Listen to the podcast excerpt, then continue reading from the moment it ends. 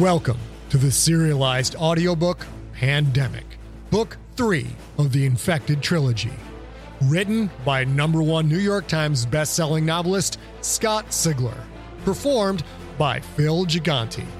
Pandemic is also available in print, ebook, and unabridged audiobook. For links to purchase any version, visit scottsigler.com slash pandemic. Chapter 44 Day 13 Stylish Outerwear Dawn's light burned through the store's tall second story windows. Paulius shivered from the cold. He sat still, waiting for a response from his missing men. There was none. He'd been trying for three hours.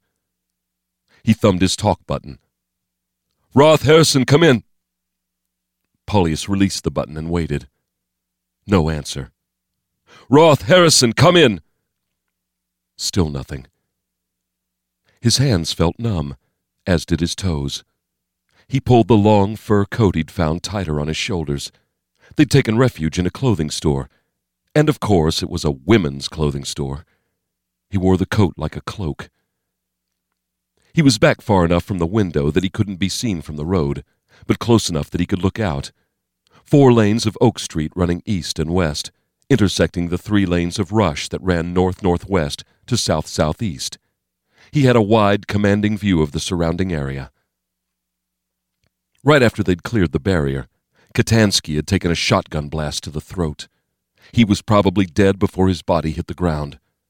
Roth and Harrison were missing. Ramirez had made it, but he was badly wounded. Only Bosch and Klimas were still in proper fighting shape. He'd sent Bosch out to the rendezvous point at LaSalle and Goethe. It was dangerous to send him out alone, but Paulius didn't have a choice. He had to stay with Cooper Mitchell. Ramirez sat close by, his back against the wall. Cooper was asleep in front of a rack of shoes. Dr. Feelygood was also out, lying on a big pile of dresses. Paulius had cut away Feely's shredded, now useless CBRN suit, then covered the man in a couple of fur coats. Clarence and Margaret were on the far side of the store. Paulius didn't want either of them anywhere near the others. Roth, Harrison, come in, Paulius said. Bosch, come in. Nothing. Ramirez lifted his head, a bloody bunch of gauze taped against the socket of his ruined left eye. He had a long velvet coat hung over his shoulders, another across his lap. Don't sweat it, Commander, he said. Must be too much building interference to reach Bosch. I'm pretty sure Roth is an immortal, and we both know Harrison is made of iron. Paulius forced a smile. Ramirez had lost an eye and taken a bullet in the belly, yet he was still trying to build up those around him. That was a seal for you. And just like a seal, Ramirez had his weapon in his hands. If the converted came barging in, he was still ready to fight. We'll find them, Paulius said. If there was a time to lie, it was now. How are you holding up? I'm just. Ramirez leaned his head forward as a wave of pain washed over him. He stayed that way for a few seconds, then looked up. I'm solid, Commander. But maybe I'll just take a little nap. Negative, Paulius said. You stay awake, that's an order. Keep trying Roth and Harrison. Got it? Ramirez managed a slow nod. Paulius had done all he could for the wounded. Stitches for Cooper and Feely, bandages for Otto, sure. But abdominal surgery for Ramirez? Out of Paulius's league. He pulled off his headset and stuffed it into a pocket of his fatigues. He pulled the fur coat tighter, then walked toward Feely. Paulius passed by Otto and Margaret. She was sitting on a chair, still bound, still gagged. Otto had covered her in coats, leaving only her head exposed. He had ditched his CBRN suit. The thing had been just as shredded as Feely's, but hadn't put on any extra clothing. The man preferred to shiver, apparently. Maybe it added to his self indulgent misery. Otto tilted his head toward Ramirez. How is he? Dying, Paulius said quietly. Did you call Longworth? Yeah. He knows we made it out. You ask him how many stingers were in the reserve bases around here? Otto nodded. The brass thinks the converted could have over 50 of them in Chicago. 50? Damn it. Sending in any helicopters for pickup would be suicide. Paulius would have to find a way to take everyone to a safer area and hope the converted had concentrated their stingers downtown. He'd look for a spot to the north, on the shore, make it easier for the Seahawks to approach. That was the best hope, and it still meant a hike of several miles for Feely and Cooper, both of whom had significant leg wounds, and for Ramirez, who couldn't move at all. That's just fantastic, Paulius said. I don't suppose Murray can convince Admiral Porter to send a nice little armor division or two our way. Otto shook his head. There aren't any armor divisions, at least not in the Midwest. What's left of our military is engaged in active combat, including all of our reserves. Testing kits are running low. The converted are popping up in almost every unit, special forces included. Murray is even afraid to drop in reinforcements for us because he can't be sure members of those units won't be compromised and try to kill Cooper themselves. It's real bad out there. Paulius tried to control his temper. They had the package. They'd done it. It's real bad here, too. Doesn't he have anything for us? He does. He sent one of the last available Apaches to the Coronado, and he's stationed an AC 130U at Scott AFB down near Champaign. Has it assigned just for us. The crew is sequestered to make sure no infected slip in. We've got those, plus one of the Coronado Seahawks for evac. The other Seahawk got reassigned to make room for the Apache. We give Murray one hour's notice, he can put those assets where we tell him. Paulius worked through the options. The AC 130U was a ground attack aircraft, armed with a 25 millimeter Gatling gun and a 105 millimeter howitzer cannon. It was an ideal weapon to use against ground forces, especially ones that packed in tight like the converted tended to do. The plane could strike from high up. It still had to worry about stinger fire, but not as much as the low flying Apaches. At least that's something, Paulius said. Just have to figure out where to go for pickup and how to get there. Right, Otto said. Nothing to it. Not like we're in the middle of enemy territory or anything. Paulius nodded toward Margaret. What about her? She magically cured yet? Otto hung his head. Paulius looked at her. She met his stare, mumbled two syllables. The gag made her words unrecognizable, but the cadence reminded him of mush-mouthed Kenny from South Park. Her meaning was all too understandable. Fuck you. Ma'am, Paulius said. He walked to Feely. The little guy had taken a small caliber round through the calf, probably a 38. The wound wasn't life threatening, and Ramirez needed real help, which meant Tim's nap time was over. Battle brought out a person's true nature. Paulius had gotten too far ahead, lost sight of the men he was supposed to protect. When he doubled back, he saw Tim fighting to protect the much larger Cooper Mitchell. Tim Feely thought himself a coward, Yet he'd killed a man in hand to hand combat, crushed the enemy's skull with a hunk of concrete. That moment encapsulated the essence of bravery. Cower and run from danger, or step up and face it. Kill to protect your own. Maybe Tim Feely wasn't SEAL material, but he sure as hell had a warrior's soul. Paulius gently shook the man's shoulder. Dr. Feelygood, wake up, brother. Tim's eyes fluttered open. Like everyone else, his skin was caked with dust. It made him a dozen shades darker than his former, extra pale self. He stared out in confusion for a moment. Then his eyes focused on Paulius. Tim sat up quickly.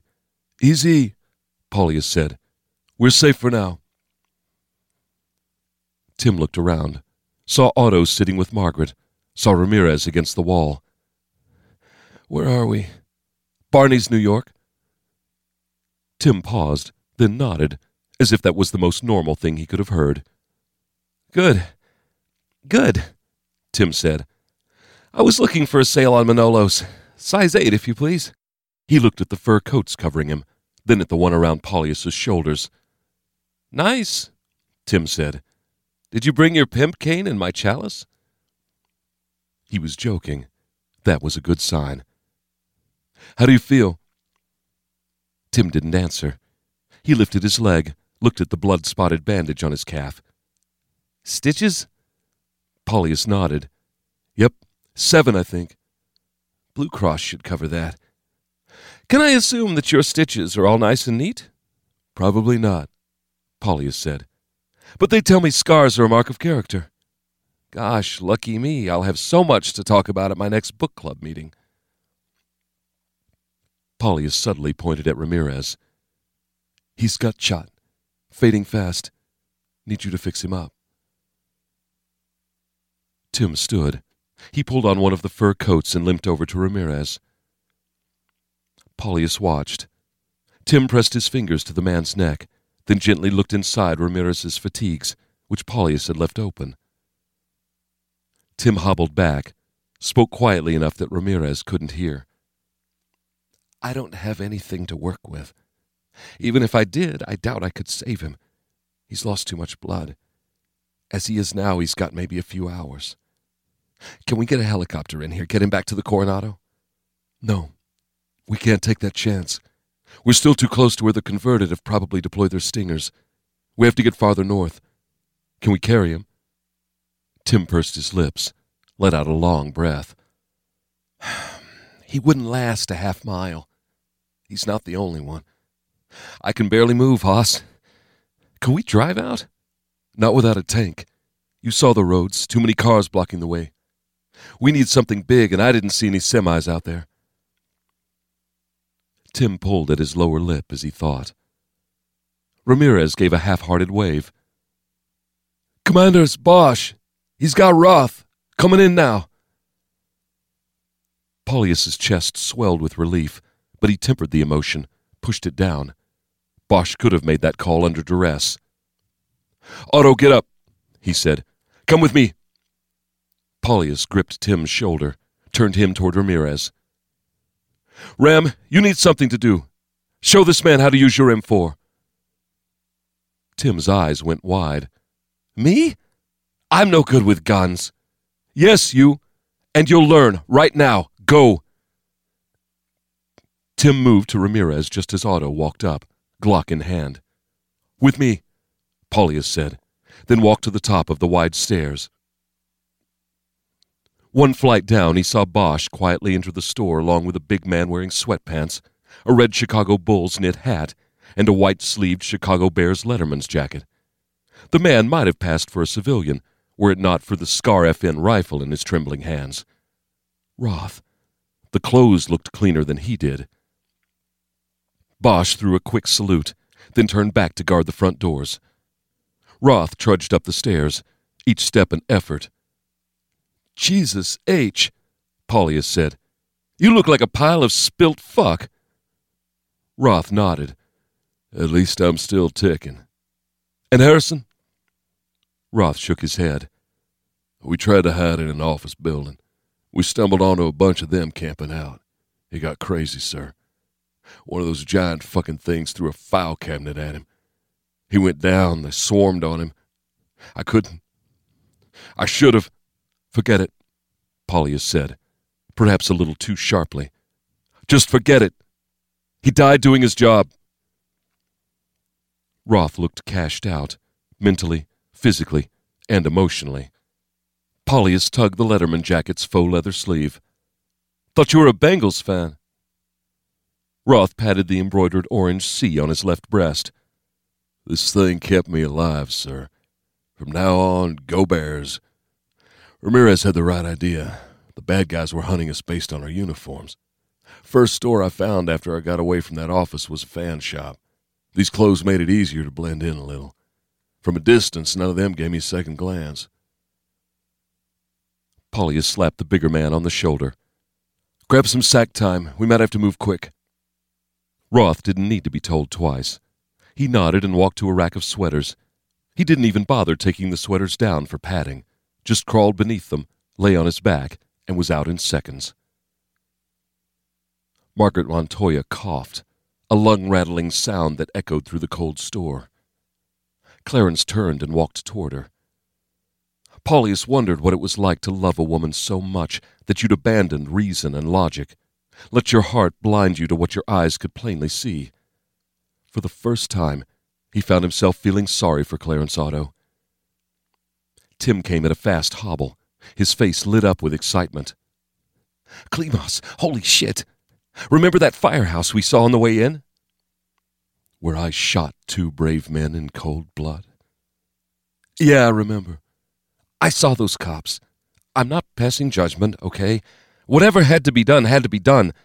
But I gathered they were guarding the firehouse, were they? Feely seemed far too amped up, and in the fur coat he did look a little like a pimp. Doc, what's your point? Tim tilted his head toward Margaret, did a bad job of trying not to make the motion obvious. Margaret May is enected fay with Idra Hayes. She's offing Kay. You get me? Paulius sighed. I have no fucking idea what you're talking about. She's infected. If Cooper's story is accurate, she'll be dead in. Wait, how long have we been here? About five hours. Then she'll be dead in 19 hours. But that's not what matters. What matters is the Hydras are replicating inside of her right now. He looked off. His lips moved like he was counting something or speaking to himself in a language only he knew. I think I have a way to save Ramirez. A way that not only gets us north in a hurry, but lets us infect hundreds of those motherfuckers along the way. If any of them radiate out to other areas, it's very possible that the Hydras will spread all over the Midwest. Klimas, if you can pull this off, we might even start a chain reaction that could kill them all. Paulius stared down at the man. If I can pull what off? Tim's eyes shone with a combination of intensity, hope, and the dread of a nasty job that had to be done. The firehouse, and what's inside, the fire truck. He nodded toward Margaret. We're going to put her in it, so to speak. Margaret Montoya gets to save the world one more time.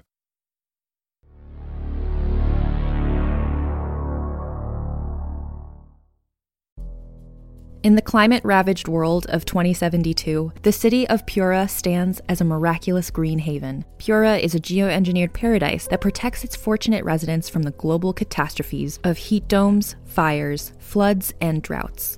In a time when the world outside is unsafe, it's vital for Pura's existence that people rally behind the purpose of the city, and Demetria Lopez, head of the city's public relations, tirelessly promotes its idyllic image. But when she stumbles on a dark secret that, if exposed, would be the downfall of Pura's existence, she must decide who and what she's willing to protect. From Wondery, the makers of Academy and Doctor Death, The Last City stars actors Rhea Seehorn, Jeannie Tirado, and Maury Sterling follow The Last City on the Wondery app or wherever you get your podcasts. You can binge all episodes of The Last City early and ad-free right now by joining Wondery Plus.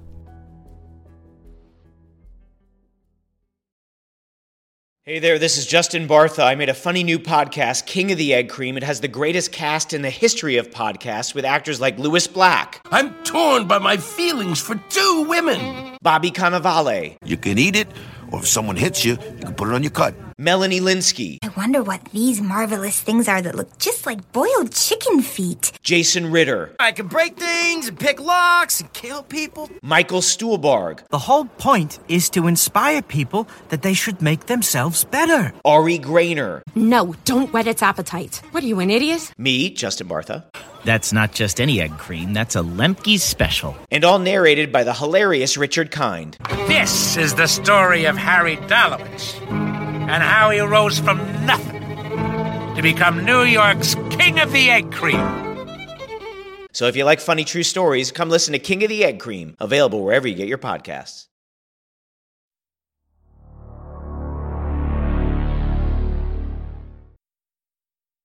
Chapter 45 The Democratic Process.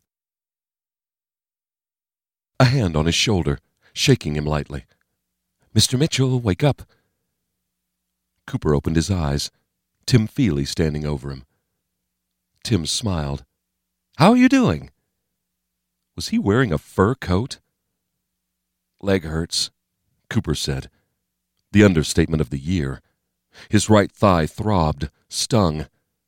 I cut it on something climbing over that poop wall. Poop wall? You mean that street barricade? Cooper nodded. Yeah, that. Well, whatever caused it, the cut required 15 stitches.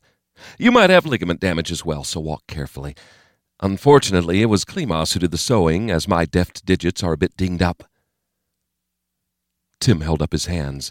They were bandaged in a dozen places. Some of the white strips had spots of red. Cooper remembered the half faced man with the axe. Tim could have kept running, but he'd come back. He's not like you, Coop, old dog. Doc Feely doesn't leave anyone behind.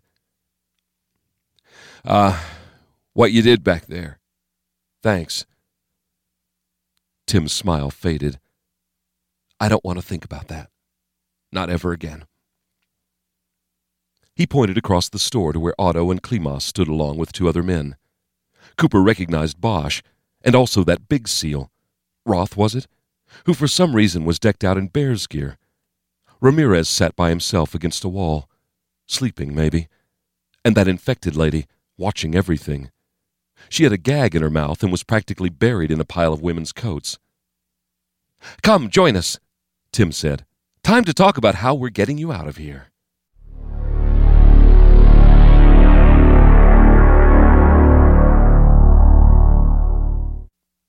Cooper listened to Klimas lay out the idea. Tim's idea, maybe, but Klimas was in charge, so it was his no bullshit voice that outlined what would happen next. Whoever came up with it, the idea sounded insane. Everyone looked at Clarence Otto, waited for his response. The man stayed silent for a moment. His jaw muscles twitched. There was murder in his eyes. Otto raised a hand, pointed a finger, right at Cooper. He's got the Hydras too, Otto said. Why don't we use him? Oh, fuck that. This lovesick idiot wanted to save that diseased whore? Because I'm not one of them, Cooper said. Your wife is. Deal with it. He stared at Otto until the bigger man looked away. Tim sniffed. Margaret's already lost. We can't save her. Otto stared at the floor. She'll get those blisters, right? Isn't that enough? Between her and Cooper, isn't that enough? It's not, Tim said. Based on what we learned from Candace Walker, it will be another day, maybe two, before the pustules form on Margaret's skin. If they form at all, because she'll be dead by then. We just don't know.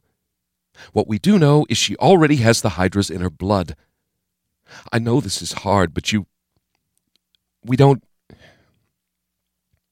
Tim ran out of words. He looked at Klimas, maybe trying to get help. Cooper noticed that the seal had his pistol in his hand, down low against his thigh. Subtle, but ready to go if Clarence got crazy. Using Cooper isn't an option, Klimas said. We're not putting him at risk so he can pop his zits on the bad guys. The weapon we need is inside of Margaret. We need her blood. All of it. Otto looked up. He was a man destroyed, a man gutted. Can't you all hear how insane this sounds? This is barbaric.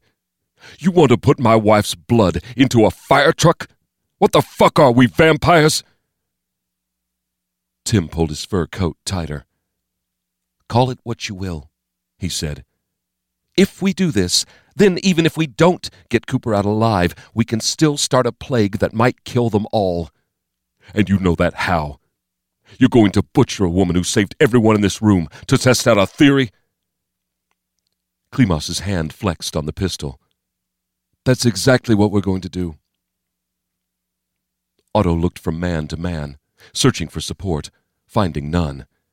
His fists tightened until his hands shook. Cooper almost felt bad for the dude. Almost.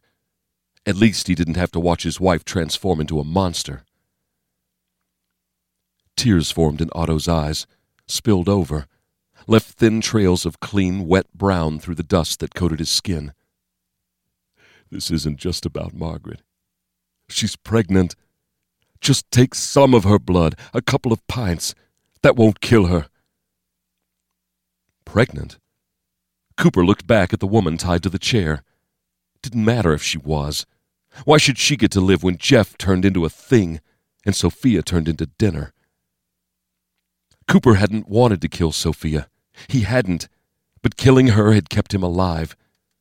He could still taste her, still taste her charred skin, still taste the juice that had dribbled from her steaming flesh. I had to do it, had to do it. I had no choice, no choice at all. Feely started to speak, then paused. He was trying to find the right words. She's lying, he said finally. And even if she's not, if she actually is pregnant, then the baby is also one of them. The last bit of fight slid out of Agent Otto, as clearly as if someone had pulled a hidden plug and let it drain away. Klimas spoke again, softer this time. If you want to say your goodbyes, Otto, you need to do it now. Clarence sniffed back snot, hissed in a breath. More tears formed. Okay, he said. He nodded slowly at first, then with exaggerated motion. Okay, I, I see it. That's the way it has to be. Go for a walk, Klimas said. You don't need to be here for this. Otto's eyes squeezed tight. He pinched hard on the bridge of his nose. No, he said, his voice hollow and hoarse. If she has to be set free, I'll do it. The big seal wearing the ridiculous Chicago Bears jacket sniffed sharply, then turned and walked away. The other one, Bosch, just stared at the ground. Klimas held his pistol in his right hand. With his left, he reached to his side and drew a wicked-looking Ka-Bar knife. He flipped it, held it by the seven-inch blade, and offered it handle first to Otto. I'll honor your request, Klimas said. But if you try anything, I'll put you down. And then she dies anyway. Otto started crying all over again. His big shoulders shook as he reached out and took the knife. Chapter 46 Besieged Immunized, 89%. Not immunized, 6%. Unknown, 5%. Finished doses en route, 10,134. Doses in production, 98,000. Infected, 6 million. Parentheses, 40 million. Converted, 5,125,000. Parentheses, 23,500,000. Deaths, 6 million plus. Parentheses, 40 million. It was all over but the crying, really. Thankfully, Murray wasn't much of a crier. The tipping point had been reached. 23 million converted worldwide. No army, no matter how well equipped or organized, could stop that many people. And Cheng's best guess was another 40 million were infected. In the next three days, statisticians projected the total number of converted to reach 60 million. Industrial production of the inoculant had collapsed. So too had America's transportation network. It was now impossible to drive from New York City to the West Coast. Converted occupied the Rocky Mountains, making the range impassable. The last reliable form of transportation, airplanes, was in danger of falling. Every remaining airport, both military and civilian, was under constant attack by hordes of monsters and screaming psychopaths. Battles raged in the streets of D.C. The Army manned a solid perimeter 14 blocks square, with the White House dead center. Admiral Porter's people estimated that 30,000 converted were pressing in on 2,000 U.S. military defenders. And every now and then, one of those defenders would turn out to be converted himself, slaughtering those around him in an effort to open up a hole in the lines. Air support wouldn't last much longer. Fewer people to repair and rearm planes, fewer bases, and on three separate occasions one F 22, one F 35, and one Apache an aircraft had turned from defender to attacker. The burning hole in the west wing came courtesy of the F 22 pilot's kamikaze effort. At every level of the military, paranoia ran rampant. No one could say for sure if the man or woman next to them might be the enemy, the kind that didn't test positive. Ronald Reagan Airport and Bolling AFB had fallen. There was no airport close enough that they could risk driving President Albertson to it, even with the five M1 Abrams tanks parked on the White House lawn. Three times the military had tried to bring in evac helicopters, and all three times the converted had shot those aircraft down. The enemy had SAMs, and plenty of them. The bottom line no one was leaving the White House, not even Albertson. Admiral Porter's best estimate was that loyal troops could defend the White House for another six days, seven at the most. Murray had once dreamed of the Situation Room burning to the ground. Now it looked like that might actually happen, only with him still in it. Chapter 47 Aftermath Emperor Steve Stanton, Minister of Science Dr. General Jeremy Ellis, and Supreme Master of Logistics Robert McMasters stood on a tall pile of rubble, all shivering against the biting wind. They looked down at the ten foot deep crater that had once been bustling Michigan Avenue. Shattered vehicles, broken concrete, jutting metal, and shredded bodies lay in and around it, all victims of the powerful detonation. Those had been some seriously big bombs. The once bright and gleaming Park Tower was a blackened finger pointing to the sky. Fire had consumed much of the building, gutting it, leaving hundreds of charred corpses inside like it was some oversized pinata of death. A small army of hatchlings worked through the rubble, all with one specific task find the body of Cooper Mitchell. Only then would Steve know he was truly safe. Dr. General Ellis, Steve said, do you really think we'll recover Cooper's body? Ellis's eyes flicked to the pistol strapped to Steve's thigh. For some reason, the man always seemed to think he was moments from being shot. If Cooper is in there, he's probably too burned to be recognizable, Ellis said. But we do have to try, Emperor. If I can get him to my labs, maybe I can find a cure. If the good Doctor General didn't get infected himself and die in the process, of course. Steve again stared into the crater. Unseen planes had dropped the bombs. One second, everything had been fine. The next, all crazy explosions and total chaos. Steve wasn't sure how many of his people had died. Maybe the late General Brownstone should have spread them out a little bit more. Live and learn. Poor General Brownstone. She'd been close to the hotel, directing the third wave when the bombs hit. At least someone had found her head. That left Steve with no option but to make Ellis head of the army. Ellis didn't have the mind for the job, but he'd do until Steve found a soldier with command experience who had actually lived through the night. Steve had thought of giving McMasters the job, but he didn't trust the man. Maybe McMasters was thinking of taking over. Actually, when it came to the power structure, it was better to be safe than sorry. Steve made a mental note to kill McMasters later. The bombs had been a brilliant stroke, he had to admit. They had wiped out most of his organized army. He was still the emperor, but now what he ruled was little more than a mob. He had to start over, start over somewhere else. He was lucky the humans hadn't used a nuke. That luck wouldn't last long. Master of Logistics, it's time we looked at moving on. I don't care for big cities anymore. McMasters slipped a little on the concrete regained his balance. Uh, yes, Emperor. General Brownstone's evacuation plan hasn't been affected. She organized caches of working vehicles. We could start clearing out a road, have the trucks and buses moving out in about four or five hours. Damn, but that was a big crater. Whatever had dropped the bomb that made it might still be up there, looking down, waiting for the next target. Make it so, Steve said. But Dr. General Ellis and I won't be with that group. General Brownstone had motorcycles as well, did she not? McMasters nodded. She had a few caches of those as well. I know some are at the parking garage at St. Joseph's Hospital up north in the Boys Town neighborhood. Perfect. That location was five miles from where Steve stood, far enough to survive the worst effects of a large nuke if the humans decided to drop one on downtown Chicago. Start the exodus, he said. I want hundreds of vehicles leaving at the same time, heading south, east, and west. Steve had wanted to rule from Chicago, But clearly that was not God's will.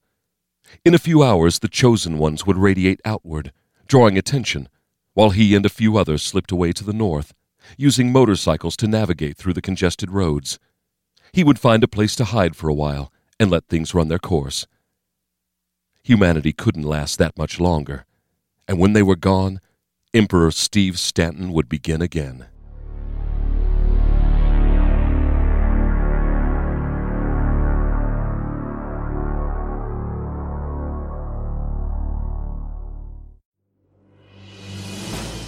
You have been listening to Pandemic, book three of the Infected trilogy by number one New York Times bestselling novelist Scott Sigler. Performed by Phil Gigante. Produced by Empty Set Entertainment.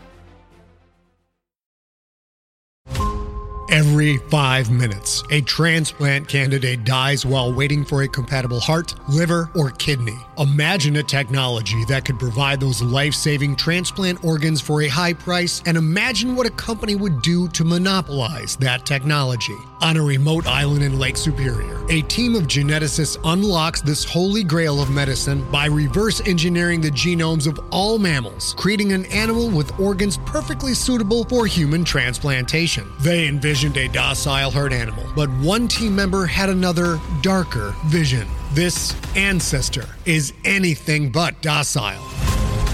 The team's work spawned something big, something evil, something very, very hungry. Ancestor is a complete serialized fiction podcast by number one New York Times bestselling novelist Scott Sigler, with all episodes available. Binge the entire story now on Apple Podcasts, Spotify, or wherever you listen to podcasts.